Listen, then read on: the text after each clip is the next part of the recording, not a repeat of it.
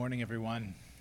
If you would turn with me in um, your Bibles to Second John, we'll be looking at um, 2 John this morning. We're looking at the first six verses of Second John, and then Joe, as Jacob has said, will bring us the second half next week. But as we familiarize ourselves with it, let's read it together. I'll read, and you follow along. It's 13 verses, so we should be able to manage that.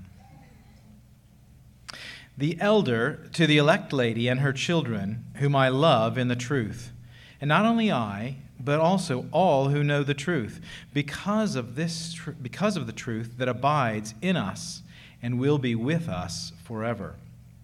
Grace, mercy, and peace will be with us from God the Father and from Jesus Christ, the Father's Son, in truth and love.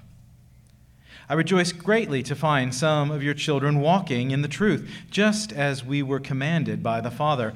Now I ask you, dear lady, not as though I'm writing you a new commandment, but one that we have had from the beginning, that we love one another.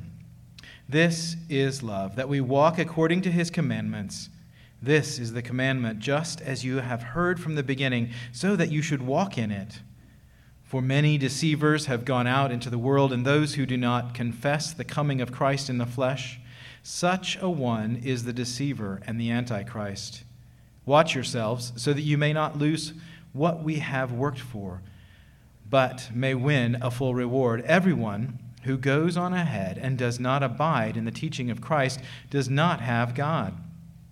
Whoever abides in the teaching has both the Father and the Son. If anyone comes to you and does not bring this teaching, do not receive him into your house or give him any greeting. Whoever greets him takes part in his wicked works. Though I have much to write to you, I would rather not use paper and ink. Instead, I hope to come to you and talk face to face, so that our joy may be complete. The children of your elect sister greet you. Well, the Lord's word is powerful I'm sure you will re- be familiar with a famous cover of Vanity Fair magazine a few years back. The cover had Caitlyn Jenner on it. And at first glance, the image appears to be one of a beautiful woman, displaying an almost cartoonish femininity in her posture and even the attire she's wearing. But on further investigation, even a masterful surgical transformation, and no doubt top rate hairstylist and makeup artist, one notices that something is missing or it's hidden in the image. Caitlyn was posed intentionally to hide her hands, very large, masculine hands, in fact. You see, had the reader seen all of Caitlyn Jenner, they would have been reminded of the truth the truth that Caitlyn, although her name has been changed, was indeed born, created, and lived as Bruce Jenner, Olympic medal, gold medal athlete, father, husband, not this sexualized, glamorous, surgically altered image that's on the cover of this women's magazine. The truth would have been evident if you had seen all of the image of her. The truth of his male gender would have been recognized. The truth of what he would have, what he was, would have been obvious. Unfortunately, truth is often disguised or hidden from us. It's not always known, is it? The knowledge of the truth is powerful. True knowledge enables us to action. It enables us to walk in Christ's commands and it enables us to love one another. Our passage opens in 2 John with a bit of mystery. Unlike most of the other apostles in the New Testament, the author appears to shield his identity and addresses the letter to what, at first glance, seems to be a special woman, a mother, even. How fitting that we're talking about a letter written to a mother and her children on Mother's Day. Did he know her? Was she a patron of his? Did she support his ministry in some way? The author even gives her a qualifying distinction. She's not just any old uh, woman, but she is actually the elect lady. He gives her a title. Well, our author has what appears to be two addressees in his letter, but actually it's a single audience with two descriptions. In fact, our author, whose name is in the very name of the book, is writing to a church. Scripture often identifies the church as the body of Christ, doesn't he? Or as sorry, as the bride of Christ, or his bride. So that it would be natural for John to address his letter to a woman, taking that analogy even a bit further. The members of that congregation are the woman's children. Thus, we get the elect lady and her children as our author's cleverly addressed audience. Well, what do we know about our author? What do we know about John? Beloved by Jesus, appointed caretaker of Jesus' mother, Mary. John was an apostle in the early church, later exiled to the Isle of Patmos, eyewitness to the returning of Christ and the new heavens and the new earth. John is the author of five books in the Bible the Gospel of John, 1st, 2nd, and 3rd John, and the book of Revelation. He is the second most published author in the New Testament after Paul. John's themes often run to the ideas of truth, love, and keeping the Master's commands. So we know who our audience is, and we see clearly who our author is. Well, let's look at what he's trying to get across today, and hopefully that will be clear by the end. We're going to look at three different points what is truth? How do we walk in Christ's commands? And why is love so necessary? And hopefully, by the end, it'll be clear how the knowledge of truth enables us to walk in his commands and love one another. So let's begin by saying, What is truth? Well, truth is foundational to all that's important, isn't it? Without the knowledge of what is true, all that is built, both physical and, and, and metaphorically, would collapse. Along the mid Atlantic coast, there's a series of barrier islands separate, that, that separate the, the powerful Atlantic from the um, intercoastal waterway. Those islands extend from uh, southern Virginia all the way down to Georgia. And some of you may have visited some of the more famous ones, the Outer Banks or Hilton Head are examples of those, those islands. Um, they're two of the more well known ones. If you have, you would have seen the typical construction style on those islands. And that typical construction style is that most of the houses are built up on stilts, aren't they? Um, obviously, in those very precarious locations, foundations are important what the stilts are anchored into is crucial.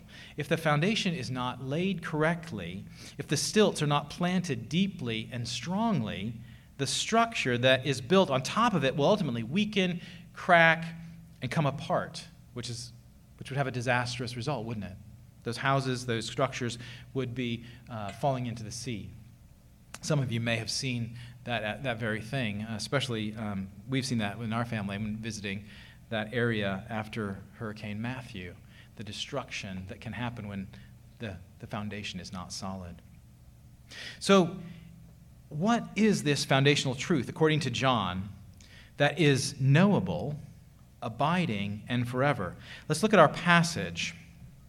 If you look um, at the beginning of, of 2 John, verses 1, John says, I love in truth all who know the truth. He says he rejoices because the children are walking in truth.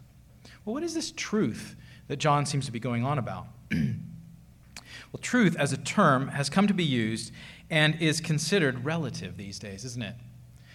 What's true for you may not be true for me. Um, what was true 50 years ago may not be true today. Two examples of that, which are, are, are um, bantered around a lot are the idea of climate change. That's one example. You know, some scientists say that it is a definite phenomenon that is happening, and then you could find other scientists that, that will refute that idea that climate change is just a myth. Another thing uh, that I alluded to at the very beginning was the idea of gender. It's something that is under attack. The truth that one is born male and or female is not necessarily recognized as absolute truth today. Does my physical body dictate what is true, or is it my mind that decides what is true? and can it change from day to day? Can truth be altered? Can it be shifting day in and day out? Well, according to the woman on the front of that magazine, Caitlyn Jenner, she would say that truth is relative. Yes, it can be altered. The world would have us believe that truth, all truth, is relative. It's not possible to know absolute truth, concrete, foundational, in any concrete, foundational sense. What truth is? Well, John, in our passage today, would say otherwise. He does here in our passage. John says that truth is knowable, is constant, and is eternal. All who know the truth because the truth abides in us and will be with us for other, forever.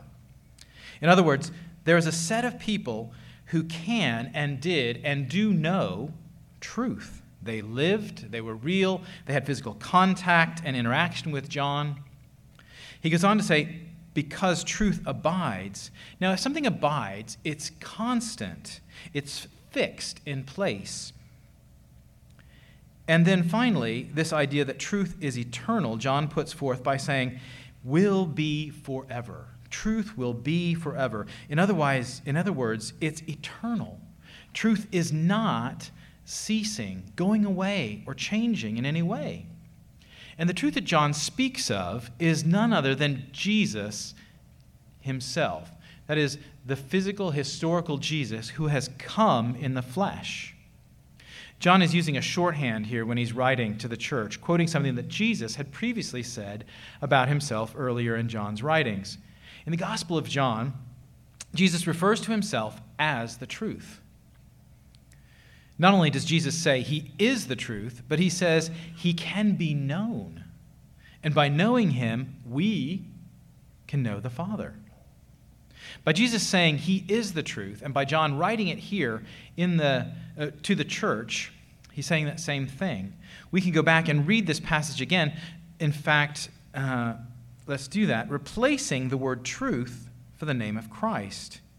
And it becomes even more powerful. so, if we do that little exercise, look at first. Uh, verse 1 with me. The elder to the elect lady and her children, whom I love in Christ Jesus. And not only I, but also all who know Jesus. Because of Christ who abides in us and will be with us forever. So, as he's saying, he and we can replace those two words, truth and Jesus. They are in some, in some essence, one in the same. Thus, that is the foundation by which John is talking about. You see, John knows the truth. John knew Jesus intimately. All the others in this passage also know the truth. With Jesus as the one who John knew, and as he says, abides in all who know him, and that he would be forever. He is the foundation of truth, and it has been none other than Jesus himself. Not only is Jesus the foundational truth, but even more, that gospel that he came in the flesh to give life through his sacrifice on the cross for all who have sinned against God. That is a foundational truth, which is what John is getting at here. In John 17, 8, Jesus says, for I have given them, and he's having a dialogue with the Father. He's saying, For I have given them the words that you gave me, and they have received them, and have come to know in truth that I came from you, and they have believed that you sent me. So they've believed on that foundation. The gospel, the life giving sacrifice of Christ on the cross to pay the penalty for our sins, is undeniably true. And Jesus is the personification of that truth. Why does that matter? Well, it matters because if we have knowledge of the truth, that enables us to walk in his commands. That leads us to our second question How do we walk in Christ's commands? John says, I rejoice greatly to find some of your children walking in the truth just as we were commanded by the Father. Now, he says here, some of your children, and he's addressing the whole congregation. I wouldn't get hung up on, on some as, a, as if some of them are and some of them aren't. Um, it may be that John has just encountered some of the people from this congregation.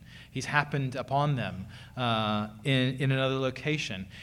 But in essence, he has seen that these people who he's writing to are walking in the Lord's commands. We know that this command is not new. In fact, it is from the beginning. Whether John means from the beginning, for when they first came to Christ um, and began to follow Jesus, or from the beginning when the Lord called Israel, as we read from Leviticus, it doesn't really matter. What matters is that God has said it, God has given the command. He has not only said it to his people, but he has made it an imperative. When someone is commanded to do something, it's not a, eh, it would be nice, or if you have time, please, or um, if it's not too much bother kind of statement. This is an imperative, it's a command. John is saying here, because of the foundation of the truth of the gospel, because of Jesus Christ, what Jesus has done for us on the cross, that knowable, abiding truth, we can now obey his commands. Because we are forgiven of our sins through the sacrifice of Jesus, we have the pleasure and delight to walk in the commands that he has given us. We can now walk in the truth, and not to do so would be foolish. Unfortunately, not all know the truth. Not all follow his commands, and thus they actually are in rebellion against God. They are in opposition to him, and the consequence of that opposition is death. Scripture is very clear about that. If anyone is not willing to follow his commands, then death will follow. They will experience darkness and separation from God. Now, if that is you today, if there's someone here who would like to know the source of this life giving obedience, the freedom of forgiveness of sin, then and have their heart inclined to walk in his commands, come and talk to me afterwards. I'd love to, to talk to you and explain that to you more. Or talk to Jacob or someone who's been up here in front. Not walking in the commands, unfortunately, looks like death. In our passage uh, from Leviticus that, Peter read for us early, earlier, we can get a glimpse of what walking in the commands looks like. It looks like food for the poor. It looks like a world where justice is done. It looks like standing up for someone who is being opposed. It looks like giving someone the benefit of the doubt, regardless of the color of their skin. It looks like creating a fair work environment in your company. It looks like bearing with one another's burdens and not bearing grudges. It looks like sacrifice. And Jesus demonstrates that on the cross for us. He himself shows us obedience to the Father's commands to take by taking our sin upon himself. John also demonstrates what it means to follow Christ's commands. At the foot of the cross, John actually receives a command from Jesus that would be life changing, that would alter his years ahead. From the cross, Jesus directs John to take care of his mother. At that time, that would have been no small thing. That request would have potentially been costly for John. Taking in another family member and one of his own mother's stature would have meant he would have to care for her throughout and through the end of her life. That would have had a sacrificially heavy weight on John, both emotionally and financially, that would have burdened him greatly. John starts off his ministry at the foot of the cross, loving another. Loving another who is not of his flesh and blood, as commanded by Jesus himself fulfilling, as, as commanded by Jesus, while Jesus himself fulfills the command by his Father of loving painstakingly, taking the wrath of God on himself, the cross. So let me just reiterate that. John begins his earthly ministry loving someone who is not of his flesh and blood as he obeys the command of Christ. And Christ himself fulfills the command of his Father by lovingly and painstakingly taking on the wrath of God for all he loved. Both Jesus and John are demonstrating what it means to follow his commands. Because John knew the truth, he obediently walks in Jesus' commands. And he takes Mary into his home as his own mother, and he loved her. What does it look like to walk in his commands? To walk in God's commands? It looks like life, it looks like love. A knowledge of the truth enables us to walk in his commands, to love one another. As Jesus has loved us, so we must love one another. This leads us to our third question Why is love necessary? In essence, why does love really matter? If we're obedient, as John was, as Jesus was, if we do as we're told by God, if we carry out his commands to the letter of the law, why is love that important? Or to put it in another way, what's love got to do with it? If you are of a certain age, you might remember a pop star named Tina Turner and some of her text. What's love got to do with it? What's love just but a second-hand emotion? What's love got to do with it? What's love but a sweet old-fashioned notion? Who needs a heart when a heart can be broken? Unlike Tina Turner, John says, it's a whole lot, it has a whole lot to do with it. In fact, he says it four times in our short passage. John loves, the Father and the Son love, we love, and love is defined in action. John the Apostle, disciple to Jesus, eyewitness to all that Jesus has said and done and will do, author of Revelation, starts his letter to the church by telling them he loves them. And not only does he love them, which is powerful enough, but he says, to say that you love someone who you may not have met or haven't seen for a long time is a real blessing. It's a blessing because often, with distance or the passing of time, we might wonder if love diminishes or if we've been forgotten.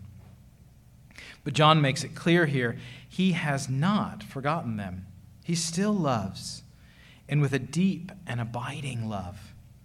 With a true love that has a single source. Real love is not something that we should take for granted, it's not something that we should say flippantly. Unfortunately, we have come to use love in such a flippant way. It has lost a lot of its meaning. I love country music. I love a good meal. I love my dog. Well, none of those uses of love carry the weight that John ascribes to it in our passage. In the body of Christ, that must be different. We must mean something different by our love, and that is what John is pointing to. Real love is rooted in truth, real love is sacrificial, real love is modeled perfectly by Jesus. This love is not based on a whim or a feeling or even a romantic attraction. It's grounded in truth, the truth that we've seen already, who is Jesus Christ. None of those things, a whim, a feeling, attraction, will last. A whim is here today, gone tomorrow. Feelings are subjective and usually based on what you've done for me or how I feel about you recently. An attraction, well, we all get older and attraction fades, doesn't it? Some of us, anyway. John's love for the lady and her children is deep. His love for them is why he's writing to them. Do you get that? His love and the love of the others who he's with, because he includes them in, in the extension of the love to, to this congregation, the people he's writing from for the church that he's writing is the outworking of the command built on the foundation of truth. Christ is the true foundation. His command is still in place, and the outworking of that command is to love one another. John makes it clear that we are to love one another here in our local congregation of Loudon Valley Baptist Church, but also we're meant to love one another in the larger body of Christ. We can see that because he's writing his letter to a local congregation, but he's writing from um, another, another group, another body. So clearly, there is love that goes beyond a, a finite set of people in one location. Loving one another is going to involve sacrifice and often being misunderstood and will likely result in getting our feelings hurt. But that is no less reason to press on in love, is it? Remember John taking in Mary, which was costly. Jesus said that if you love me, you will keep my commands. To say that another way, if we love one another as we have been com- commanded, we are literally expressing our love for Christ. But this won't be easy. We see from the earthly church, or from the early church, that they had conflicts with each other. There was infighting amongst each other. They had disagreements. Their hearts got broken. And yet, they persevered. Another curious thing that John does in this letter is that he places us in an unbreakable family situation, family relationship. For some of us, that might not be a good cause for celebration. Our families may be broken, they may be hard or even non existent. The idea of being in a family might be actually discouraging and possibly even a little frightening. For believers, this should be different. And only with the power of Christ and his sacrificial love and the fact that he calls us to be brothers and by implication his sisters can we even consider there might be joy in being part of a family. We have an immediate family of brothers and sisters when we join a local congregation. And then we have a larger, very much larger family of cousins, don't we? Across the globe, around the world. John, only not, John not only talks about how a relationship should be built on love, but he gives a clear example of how we are able to relate to one another in that love. We are to relate to each other as a family would. You can't pick your family, you can't choose who you share blood with. If you will remember, John says he loves the church and the people in it that he is writing to. But do a whole, so do a whole bunch of other people. People his readers may not know or may never have met. People who live in a different location. We see at the end of the letter, in verse 13, John sends greetings of the people who are children of your elect sister. In other words, those who he is with in another congr- congregation. John often personifies congregations that he's writing to or writing about. In Revelation, he calls the church the bride of Christ. If the church is the bride, it is only natural that he refers to her as a lady and the individual members as a lady's children.